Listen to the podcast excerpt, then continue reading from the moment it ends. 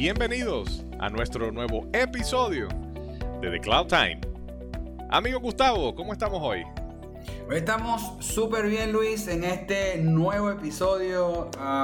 teníamos muchísimas ganas de conversar del tema que hoy vamos a desarrollar, no solo porque está siempre en el tapete, siempre de moda, sino porque el invitado también que hemos traído el día de hoy va a facilitar mucho ese tema de conversación, solo que te cedo a ti el espacio para que lo introduzcas. Seguro, seguro. Pues nada, compañeros y compañeras, hoy tenemos a nuestro primero que nada compatriota venezolano, orgullo de nuestra tierra, Osmel Brito, gerente general de Data Analítica. Osmel, bienvenido. Bueno, Luis, Gustavo, muchísimas gracias por la invitación. Siempre, siempre un gusto conversar con, con compatriotas y con colegas de, de estos temas. Es un tema que me apasiona. Ya son más de 20 años trabajando en temas de base de datos y bueno, ahora con el tema de analítica, que es lo... No sé si es que esté de moda, pero, pero es la evolución natural de todo aquel que se dedique a datos. ¿Verdad? Bueno, por ahí dice la frase muy famosa, anda diciendo por ahí que la data es el nuevo oro, ¿no?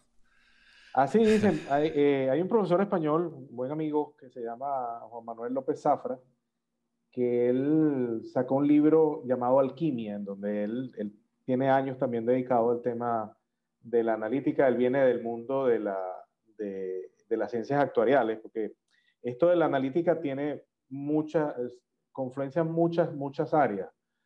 Eh, yo vengo del área de tecnología como nosotros, como ustedes, ¿no? Eh, mi formación siempre fue, y mi, mi, desarrollo profesional siempre fue en base de datos, y yo decía, bueno, ya tengo los datos, ¿cuál es el siguiente paso? La pregunta siempre era, ¿cuál era el siguiente paso? ¿Qué hacer con los datos? ¿Qué inteligencia le puedo sacar a los datos? Y por cosas de la vida, incluso cuando me mudé a vivir aquí en República Dominicana, caí precisamente con una firma, con una empresa de las grandes que trabajaba el tema de analítico, que es SAS Institute, que, quien hoy es partner de nosotros. SAS es una empresa que tiene por lo menos 40 años haciendo analíticas, haciendo análisis estadístico de los datos. Pero entonces yo caí en cuenta que, bueno, yo venía de este mundo del área de tecnología. Cuando en Venezuela yo hice mi maestría, descubrí todo el tema de análisis econométrico y claro, eso me, me, me fue metiendo más. Yo decía, bueno, aquí encontré la herramienta que puedo unir con los datos. Pero descubrí también que mucha gente venía de otras áreas, de otras, de otras, la biotecnología, eh, las ciencias actuariales, eh, incluso lo, los propios estadísticos puros están muy metidos en esto. Eh, y bueno, es el, y matemáticos, o sea, hay, hay toda una confluencia de, de carreras que terminan desarrollando esto que se conoce como analítica o ciencia de datos. Ahora se le da ese nombre más, más, más elegante, ciencia de datos. Así es. Así es, ciencia de datos, ciencia de datos. Bueno, y ahora, por supuesto que, que, con todo el avance que tenemos ahora mismo con la nube, ¿no? Este, anteriormente, pues, y sobre todo los temas de procesamiento de data que tantos recursos necesita, este, cuando hablamos de Big Data y oh, pues la nube vino a traer, ¿no? Esta, esta potencia computacional para poder procesar toda esa cantidad de datos, ¿no? Este, eh, ¿cómo, cómo, tú, ¿Cómo ha sido ese, ese proceso eh, y, y, y, en tu empresa, ¿no? En Data Analytica, este, partner nuestro aquí de Cibent Technologies, este, ¿Cómo, cómo ha sido ese, ese proceso de, de venir, bueno, de tantos años trabajar de una forma y ahora decir, wow, ahora, ahora mismo cuento con todo este, este conjunto de componentes que están en la nube, ahora tengo un, un Databricks, un Data Lake, tengo un, un, Azure Synapse Analytics, este, tengo un Stream Analytics, o sea, ¿qué, qué, qué, cómo, ¿cómo ha sido el cambio? Ahora mismo dicen que siempre es más fácil eh, o las cosas son más fáciles porque tenemos más opciones, pero realmente también las necesidades aumentan, ¿no? O sea que yo creo que la necesidad va directamente proporcional a, la tecnología, ¿no? Este, las necesidades de antes no eran las mismas de ahora, ahora se quiere más. ¿Cómo ha sido esa etapa dentro de Data Analítica y dentro de, del, día a día del análisis de datos hoy en día? Bueno, fíjate, fíjate lo siguiente. Yo soy eh, no digamos un escéptico, pero sí soy un crítico de, de la deriva de ciertas cosas en el mundo de la analítica. ¿Por qué? Y te lo explico por qué. Como bien dices tú, el, el desarrollo de la, de la computación en la nube trajo una, un cambio de paradigma importante de todo lo que era el, el manejo de procesamiento de datos. Esto, obviamente, esto es un resultado de años de lo, lo, que se conocía o lo que conocemos los tecnólogos como la famosa ley de Moore. Esto es el resultado de la ley de Moore. El incremento inusitado de la productividad de, lo, de, de transistores. Eh, potencia computacional. Eh, potencia computacional, almacenamiento, que el almacenamiento ha sido brutal, o sea, la capacidad, el abaratamiento del costo por megabytes. Yo siempre hago la anécdota que la primera computadora, yo no sé la de ustedes, pero la mía, la primera computadora que yo me compré, me costó como 3 mil dólares y venía con un disco duro de 40 megas. yo creía que yo tenía Así es. para almacenar lo que yo quisiera. Mi primer pendrive, que me lo compré en Amazon, me costó 50 dólares y lo que tenía eran 512 megas. Igual, yo creía que yo tenía para almacenar lo que yo quisiera. Ahí tenías medio giga. Exacto, medio giga. y, te estoy hablando que eso me lo compré, me lo he comprado yo como en el año 2001. O sea, tampoco tan, tan, bueno, 2001 ya son 20 años. Ha pasado. Pero ese incremento, ese incremento de la, de, la, de, la de la productividad y el abaratamiento de los costos de almacenamiento es lo que nos ha permitido este tema. Eh, obviamente también el incremento de las velocidades de, de conectividad. Claro. Eso es lo que nos ha permitido a llevar todo este almacenamiento. Obviamente, también el desarrollo de toda esta cantidad de aplicaciones que empiezan a, a recopilar datos que antes no se recopilaban. Porque bueno, usualmente los datos que se recopilaban, el dato, los datos eran un subproducto de la actividad de las empresas, el subproducto de, bueno, necesito automatizar la contabilidad, es el primer dato que las empresas automatizaban. Bueno, pero entonces después ahora necesito las ventas, necesito eh, la relación con el cliente, entonces ahí fue donde aparecieron los CRM y todo, toda esta evolución, pero entonces ahora estamos almacenando cosas, la cantidad de pasos que damos, o ahora tenemos capacidad de dispositivos de los tensiómetros, que yo, siempre hago la anécdota que mi, abuela y mi mamá sufrían de la tensión, bueno, el tensiómetro, el tensiómetro en mi casa era el, famoso tensiómetro de, de, mercurio, manual, mecánico. Hoy en día tenemos dispositivos electrónicos que miden la tensión, que miden estos, estos signos vitales y que pueden ser almacenados pueden ser almacenados en el dispositivo y después para trasladarlo, algo que era solo de las empresas.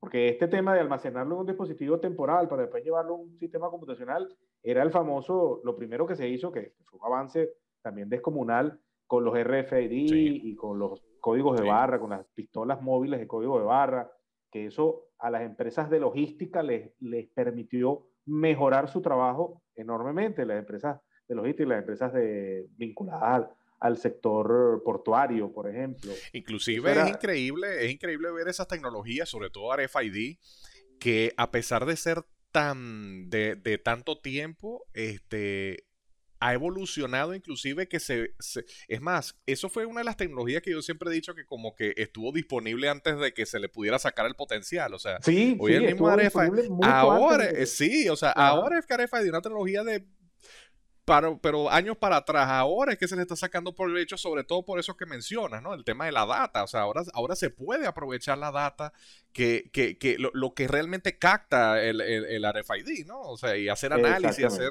tantas cosas, ¿no? Entonces, claro, esa evolución, la computación en la nube nos está permitiendo una cantidad, una cantidad de capacidades que nos limitaba a veces, muchas veces el presupuesto. O sea, las empresas muchas veces el presupuesto, tener un centro de cómputo, tener una, un, este, y hacer el incremento horizontal o vertical de los servidores era costosísimo. Claro. O sea, las empresas más grandes del mundo eran las únicas que podían tener esto. O sea, que eso es lo bonito de la nube, que ha podido, ha podido acercar las tecnologías que solamente podían usar unos pocos, ¿verdad? A la gente, ¿no? La ha democratizado. O sea, ahora mismo cualquier persona. Bueno, pero Ajá. Eh, otra anécdota de cuando uno ya está, uno, yo digo que cuando uno empieza a echar anécdotas porque uno ya, ya, tiene, ya está viejo, porque bueno, tiene bastante cuento que echar. Pero yo me acuerdo cuando yo... Más maduro, más maduro. cuando, cuando yo empecé en la universidad, me acuerdo que eh, una empresa de estas que donaba cosas a la universidad donaron unas máquinas con Linux y eso era, pero eh, para usar el tiempo de la máquina, para uno como estudiante usar la máquina con Linux era sumamente complicado y era, había que hacer filas y todo esto. Hoy en día cualquier proveedor te vende una máquina Linux por 2, 3, 5 dólares. Así es. Así es. 5 dólares al mes. O sea, estamos hablando que el tiempo de máquina es económico. Entonces, para cualquier muchacho que está empezando sus estudios universitarios, y yo siempre, cuando contrato aquí en la empresa eh, millennials y post-millennials ahora, porque ya uno está empezando a contratar post-millennials, yo siempre le digo, muchachos, ustedes tienen todo, o sea, nosotros que aprendimos computación, que hemos envejecido aprendiendo la computación, o sea, tener una máquina Linux, tener una máquina S400, me acuerdo en, la época que, a mí me tocó programar en S400 y todo aquello. Claro, claro. Ahora tiene una Raspberry, dígame tú la Raspberry ahora, ahora tú puedes montar un servidor de VI, lo puedes montar en una Raspberry, en una maquinita de este tamañito así, Ajá. ¿verdad? Que viene con 8 procesadores, con 4 GB de RAM, y yo tengo en la casa y yo puedo montar un servidor allí de analíticas de datos sin problema. Le pego un disco duro, le pego un disco duro USB, con 3, 4 teras y le meto data ahí, eso increíble, o sea, conectándose a la nube, o sea, obvio. Exactamente. Como tú bien decías ahorita, las capacidades de, conectividad y las velocidades nos han ayudado a que, a que nos apoyemos en eso. Entonces ahora mismo el poder computacional está, está, en, está en otro lado, ¿no?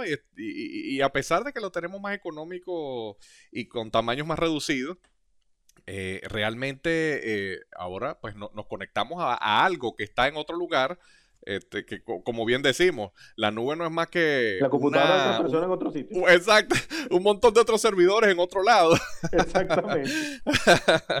claro, pero, pero fíjate algo, toda esta maravilla que estamos contando tecnológicamente, que a mí me parece un avance enorme y fenomenal, también tiene, su, también tiene sus bemoles que, que siempre hay que tener cuidado. Y en esto de la analítica hay que tener cuidado. Sí, Yo hace poco no, me invitaron un grupo de, de muchachos aquí eh, para una charla de, temas de ciencia de datos todo esto, me invitaron como oyente, yo no estaba participando, porque iba un muchacho supuestamente experto en ciencia de datos. Yo algo que siempre digo, yo, yo soy un defensor acérrimo del capitalismo, o sea, a mí no me hables mal del capitalismo porque ya ya me cae mal. Pero yo tengo, yo reconozco algo. yo creo que a todos nosotros los venezolanos. Bueno, y además nosotros como venezolanos, es un tema que nos, toca la tecla. Sensiblemente. Pero yo siempre digo, sí, sí, sí. Eh, pero yo siempre digo que el capitalismo tiene algo que, que, uno, que uno pudiera decir que es un defecto. La motivación del capitalismo está en hacerle accesible a la mayor cantidad de personas todos los bienes y servicios. Eso hace que los costos sean cada vez menores y sea accesible y eso es buenísimo. O sea, el ideal, como siempre digo, el ideal de, de, Henry Ford era vender un, un, auto al obrero, no, no al rico, sino al obrero. Eso fue lo que hizo a Henry Ford rico. Y así sucesivamente. Amazon, ¿cuál es el éxito de Amazon? No era vender libros, el éxito de Amazon era vender cualquier cantidad de cosas baratos cambió los sistemas de logística, todo eso. Pero así como hace que las cosas se masifiquen, las cosas masificadas pierden calidad. Es como decir, por ejemplo, McDonald's, la hamburguesa de McDonald's es, el alimento calórico más barato sobre la faz de la Tierra, pero son calorías vacías. Si usted come todos los días en McDonald's, no se va a alimentar. Es lo mismo con esto de la ciencia de datos pasa que esta enorme cantidad de datos ha, sobrepasado la teoría. toda la teoría alrededor de, la ciencia de datos, estadística, econometría y todo, está pensado en un mundo en donde era costosísimo recoger datos.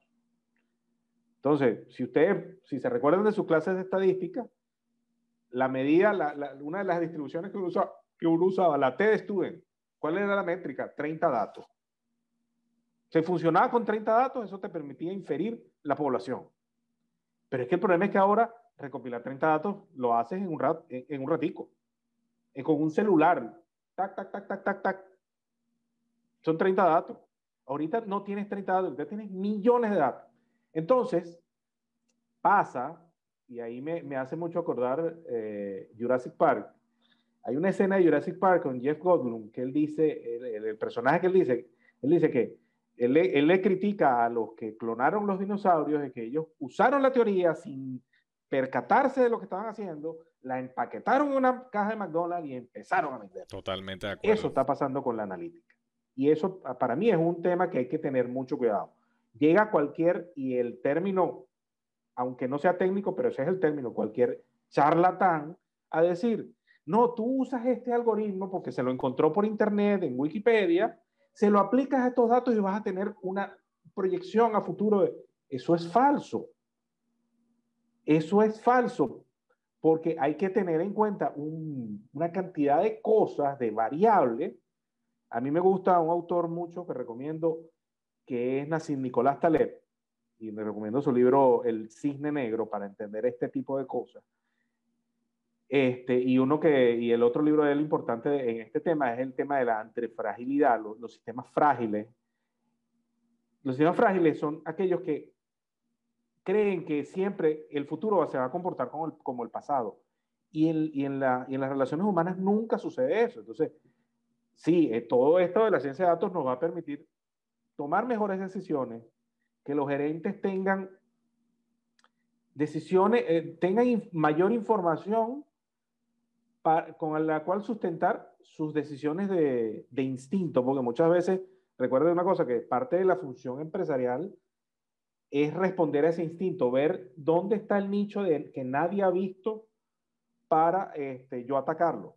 Y si nadie lo ha visto, no tengo datos para, para llegar a esto. Los datos solo se van a producir, la, la creatividad de estas cosas se crean de la nada. Pero el tener el conocimiento de los datos alrededor, conocer las sociedades, conocer las preferencias de los consumidores, es algo que a los empresarios les va a servir de mucho. Esa es una de las preocupaciones que yo siempre tengo alrededor de esto. Y la otra preocupación, que ya lo, que lo estamos viendo, incluso he estado escribiendo en mi blog un par de artículos, se los recomiendo, los, los, he publicado hasta en, hasta en, en LinkedIn y, y, creo que me, lo, que me lo va a publicar un medio sobre el tema de los riesgos alrededor de, yo los titulé nubes alrededor de, nubes que opacan la computación en la nube. Valga la, la redundancia. ¿Cuáles son esas nubes que yo veo? Primero, el tema de la privacidad.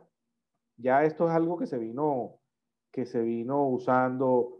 ¿De quién son los datos? O sea, esto es algo que todavía está en un limbo por la propia velocidad con lo que se desarrolló todos estos negocios alrededor de nubes no hay una definición clara de quién son los datos. Segundo, si no hay esa definición clara, entonces hay gente que hace dinero con los datos de la gente, como pasó el caso de Cambridge Analytics en las elecciones alrededor del 2016. Este, eh, gente que roba datos, que se mete, roba datos de, todo esto. este, incluso el tema de la ciberseguridad es un tema que, está bastante de moda y, y, que mucha gente le ha puesto le ha puesto visibilidad precisamente por esto, el tema de la privacidad. Y, y dos de las cosas que yo, que yo planteaba en los artículos son precisamente eh, lo que pasó recientemente con Parler y AWS, eh, el tema de la neutralidad de, esto, de los proveedores en nube, eh, eso, eso, es un, eso es un problema. Es un problema que hay que tener muy alerta, muy alerta. Y el tema de las legislaciones, la, la, las normas de lo que ahora llaman normas comunitarias en todo esto. Ese es uno. Ese es el segundo punto. Y el otro punto importantísimo que hay que tener en cuenta, el tema de qué pueden hacer los gobiernos con toda la analítica. Los gobiernos pueden hacer mucho, mucho bien, sí, pero también pueden cometer atrocidades como lo que sucede, por ejemplo, en China. El tema este del score social basado en analítica, aplicando todas las técnicas estadística, recopilación de datos, todo esto, pero que restringe la libertad de la gente. Si usted se porta mal, usted no puede ni siquiera llegar a salir de su casa, no puede comprar el ticket de metro, no puede... Entonces, son cosas que uno como tecnólogo a veces no le presta atención, uno se emociona con que wow, me, están, me estoy liberando de las restricciones que antes tenía, pero estas mismas necesidades y los mismos avances también conllevan cosas. O sea, nos adentramos en, en áreas que nadie había, no, no, no se había visto porque obviamente no, no existía la tecnología, no existía la necesidad, no existía. Claro. Pero que también hay que tener como que ese alerta y uno como consultor, como que, que asesora a clientes, uno siempre tiene que también como que llevarlo con calma. Mira, las cosas no son así, las cosas, preferible que tú te asientes en ciertas cosas, vete a la nube cuando te sientas seguro, eh, qué quieres llevar a la nube, vamos a la analítica, bueno, vamos a, vamos a ver, muchas veces los, los clientes te confunden analítica con simplemente hacer un gráfico de la, de, de, del sistema operacional. Me pasó recién con, con, alguien que estoy asesorando, que les estoy enseñando cuestiones, temas de analítico, y, y entonces él, él, se asiente y me dice, no, pero eso yo lo tengo, se sentó en su sistema de facturación y me sacó un, me sacó un gráfico de barras que le sacó el sistema de facturación. Y yo le digo, sí, cualquier sistema te hace un gráfico, pero ya la analítica es analizar lo que está detrás de ese gráfico. Claro, claro. Proyección, qué quieres hacer. Entonces, esa parte de convencimiento eh, cultural del usuario es importante hacerlo. No, totalmente. Yo quiero ir sobre eso, sobre eso, para tratar de, de, recapitular un poco y llevarlo, como decimos acá en el... En el... Y, y, ojo, hablé, hablé un viaje de cosas alrededor. No, no, no, nos dimos cuenta, nos dimos... Voy a, voy a tratar de hacerte una pregunta para hilar todo eso, porque es que está tú, eh, tú, muy interesante, te agradecemos, porque eso se trata, ¿no? De, de que con tanta con tanta experiencia, para no decir recorrido en, el, en el mercado, pues di, digamos pongas este cúmulo de ideas y de pensamiento, pero también de puntos de vista y de experiencias a quienes nos ven y nos escuchan. Pero quiero, quiero de la teoría, quiero bajar para la práctica y ver cómo, cómo tú nos traduces esto. Estuve en tu oficina y vi algo eh, que se llama transformando datos en información e información en estrategia. Entonces, es como lo que yo entiendo eh, que es el, el, el, prácticamente el core o, o, tu, o, tu, motivación o la motivación de data analítica. Pensando en esa, en esa, en esas asesorías, en esos clientes, igual que nosotros, igual con, con, con, como nosotros allí lo hacemos, ¿cómo lo recibe ese cliente? O sea. ¿cómo tú lo llevas a entender que detrás, o sea, que puede haber una estrategia accionable eh, persiguiendo un nicho? Eh, pues tratando de concebir un, un, nuevo producto o un nuevo servicio y que todo eso está es con un viaje, todo eso está, hay datos, sí, pero el dato en sí solo ya sabemos qué es lo que nos representa y cómo eso lo transformamos, como tú dices, en una estrategia. Entonces yo quiero escuchar ahí algo de la teoría a la práctica, tu, tu punto de vista y tu experiencia con eso. Bueno, fíjate, fíjate lo siguiente. Eh, cuando yo fundé Data Analítica y arrancamos en la empresa, siempre en mi cabeza, y fue parte de mi formación, era la idea de que los datos son el mejor activo, uno de los mejores activos que tienen las organizaciones. Y las organizaciones a veces no se dan cuenta de eso. Sobre todo hacia este lado del mundo, hacia el lado donde nosotros vivimos. Los datos es algo que los propios usuarios y los gerentes no le dan valor. Solo le dan valor cuando quieren accionar una, hacer algo, una acción y se dan cuenta que no tienen la información correcta. Los datos ya transformados en información, porque siempre hay que recordar aquella famosa pirámide que uno aprende en teoría de la información y todo esto, que los datos es una cosa, pero la información es lo que tú entiendes de los datos y el conocimiento es lo que te lleva a las estrategias. ¿no? Entonces, hacer clic, eso es de las cosas más difíciles. Yo creo que esa es de las cosas más difíciles, que los clientes entiendan que los datos son importantes, que eh, ahora se gasta mucho dinero en herramientas de calidad de datos. Yo siempre digo, la mejor política y herramienta de calidad de datos es que los datos entren lo más limpio posible. Claro, desde el origen. Que usted haga la, la inversión en entrenar a su personal y que sus propios sistemas computacionales recojan los datos lo más limpio posible. Eso es lo mejor que usted puede hacer, la mejor inversión que usted puede hacer. Hacerlo ex post, muy difícil hasta muchas veces hasta imposible. Una de las cosas que me acuerdo que una vez dando clases en, en, en la Universidad Francisco Marroquín, en Guatemala, me tocó dar una charla sobre el tema de los paradigmas, que es algo que también me, me llamó mucho la atención en todo este tema de base de datos. Fíjate que muchas veces, como todo esto de la computación y todo esto viene de países desarrollados con otros paradigmas, uno cree que simplemente es trasladar lo que viste allá, te lo trasladaste para acá y listo. Y resulta que no, hay ciertos paradigmas que te van, que te van, los paradigmas propios locales que te afectan también el desempeño de los sistemas, la recolección de los datos. Te pongo un muy buen ejemplo. Ahorita aquí en República Dominicana está, está muy de moda, a razón de una legislación del tema de antilavado. Correcto. El tema, lo que llaman el conozca a su cliente, la, la recolección ya más detallada del, del tema de los clientes. En mi experiencia, en lo que yo he visto de las bases de datos aquí, de los clientes que he visitado, ninguna base de datos recoge el alias de las personas. Y aquí en Dominicana es muy común que la gente tenga un alias, pero un alias así al estilo, yo lo digo, y, eso me lo contó una vez una persona que yo conocí, una secretaria que teníamos, y, nosotros le decíamos un nombre, y un día ella coloca un, título, una, un diploma que le habían dado a un curso con un nombre totalmente distinto, y yo le pregunto, fulana, ¿usted no se llama así? No, no, ese, ese es mi nombre, ese es mi seudónimo, ese es mi, mi apodo.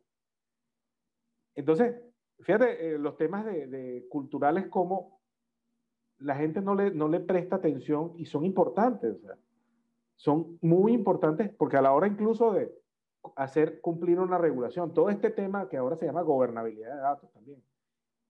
La gobernabilidad de datos ocurre por dos cosas, o porque te obligan, porque estás en un negocio altamente regulado, estás en banca, seguro, eh, este, temas de salud, que son negocios altamente regulados y te obligan a que los datos estén bastante bien, o porque te diste cuenta que tu base de datos no sirve, que tienes 10 veces grabada a la misma persona y no sabes a quién le estás vendiendo, y quieres hacer una campaña de fidelización de tus clientes y no tienes cómo.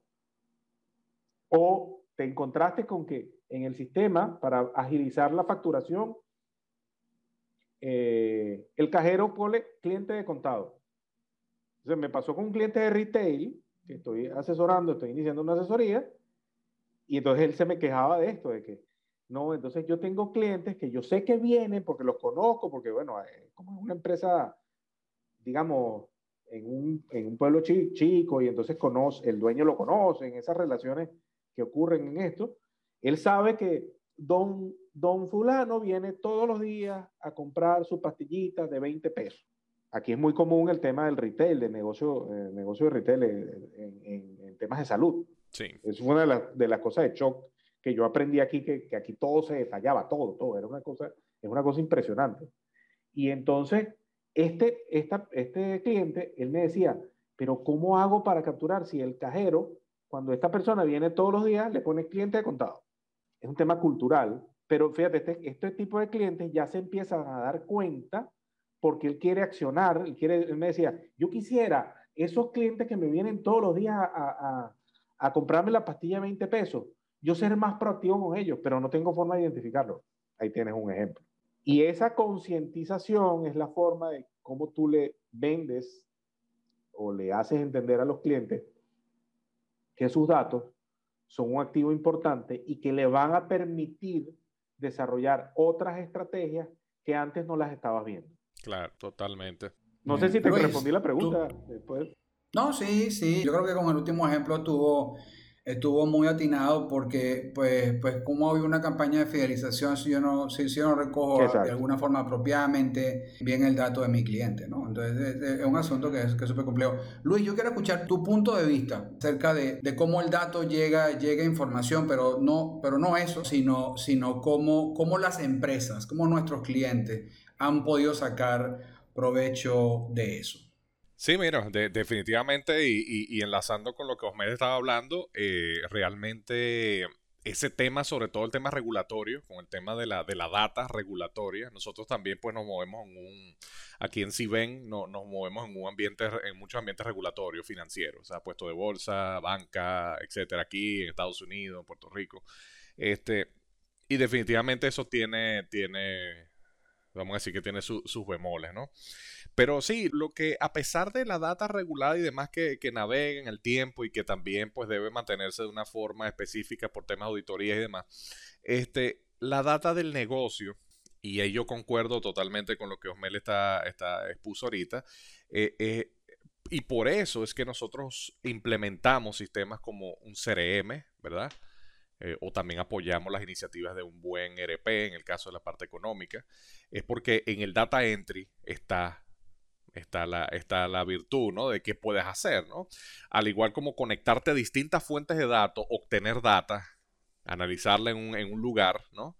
Y luego entonces producir alrededor de eso, pues visualizaciones y demás, ¿no? realmente ahí es que está, vamos a decir que ahí está el reto y en donde, en donde por lo menos el enfoque de, de nosotros está en brindarle a las empresas también esas soluciones tecnológicas que permiten que la misma operación sea, la data de la operación sea acumulada de una forma organizada, de una forma validada o prevalidada. Por ejemplo, en CRM nosotros colocamos cualquier cantidad de reglas de negocio, validaciones y demás para que la interfaz esté lo más presurizada posible y que la data sea ingresada de la forma correcta. Este, eh, al igual que también, bueno, por supuesto la nube nos ha ayudado mucho en temas de, cuando traemos data que no es eh, data heterogénea, ¿no? Que, que, no es, que viene de muchos lugares. Entonces, bueno, eh, yo, creo que eso es parte del reto, ¿no? El reto y, la, y lo bonito de lo que vemos hoy en día es eso, del cómo nosotros podemos organizar la data, cómo podemos manejar o tener soluciones para garantizar un data entry correcto y nosotros poder, bueno, al final de la película tomar decisiones al respecto. Eh, eh, eso es lo que, lo que diría respecto a lo que, a lo que tú preguntabas, Gustavo, ahorita. Yo también quería traer un poquito a colación el tema de que, que por allí Osmel acercó así por encima, pero es ese tema del el efecto secundario de lo que es la democratización de la inteligencia de negocio y del BI, de la analítica, ¿no? O sea, ahora, ahora pasa esto también.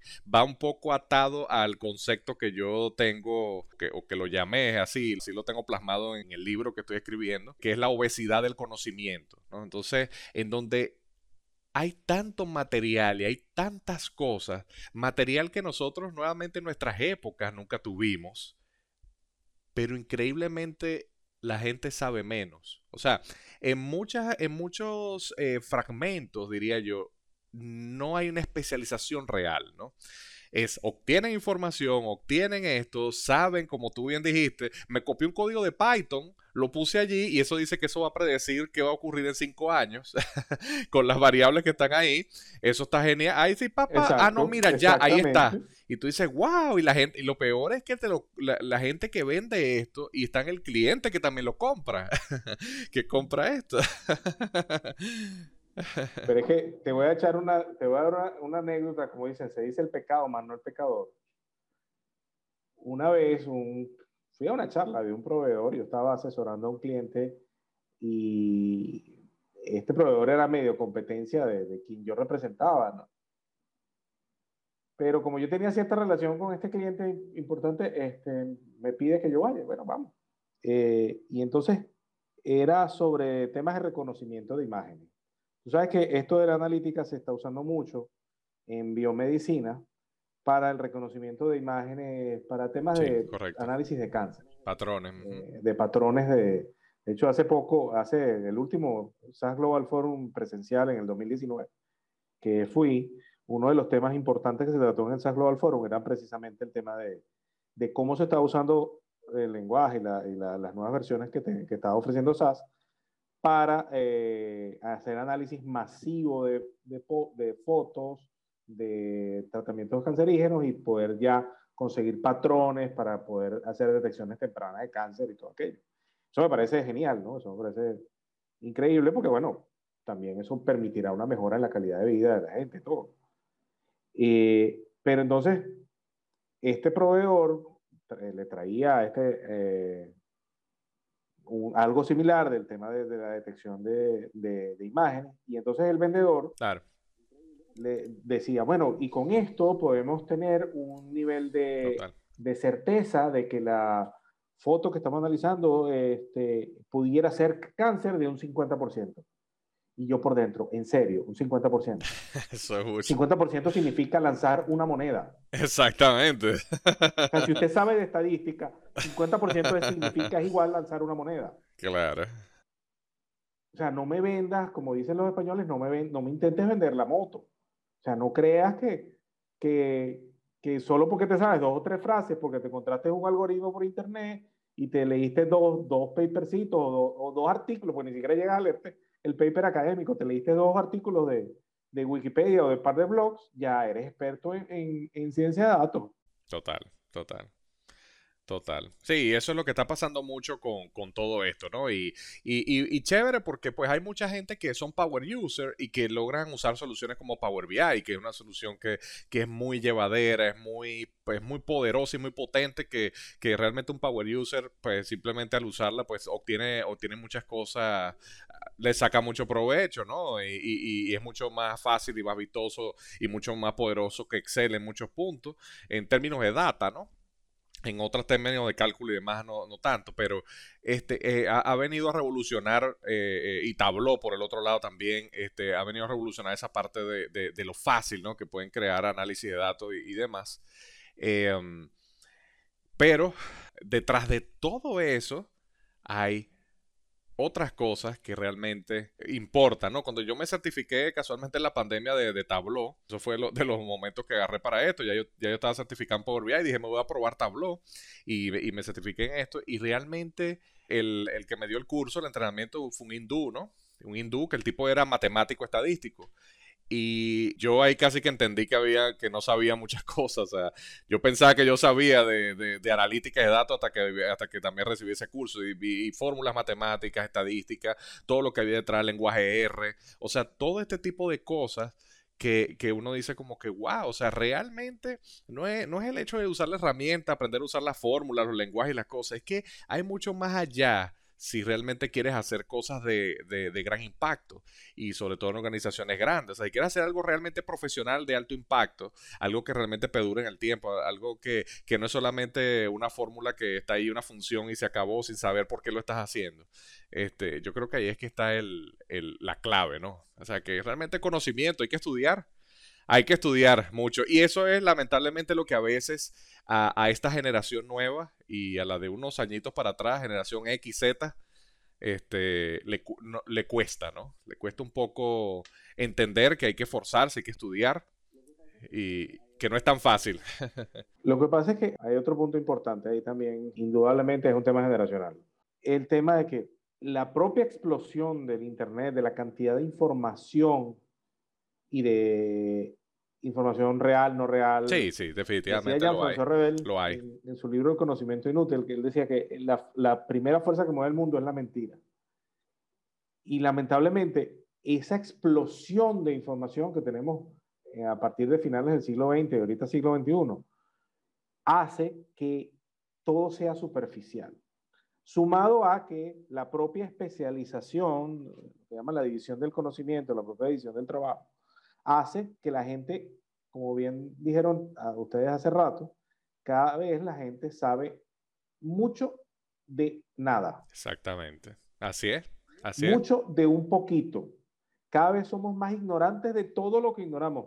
Y como el ser humano siempre tiene un problema inerradicable de ignorancia, o sea, porque somos ignorantes en muchos temas, pero también tenemos un problema, yo le digo a mis estudiantes de, de la universidad, que aparte de, la, de lo de, de saber, nosotros a veces sabemos cosas que ignoramos.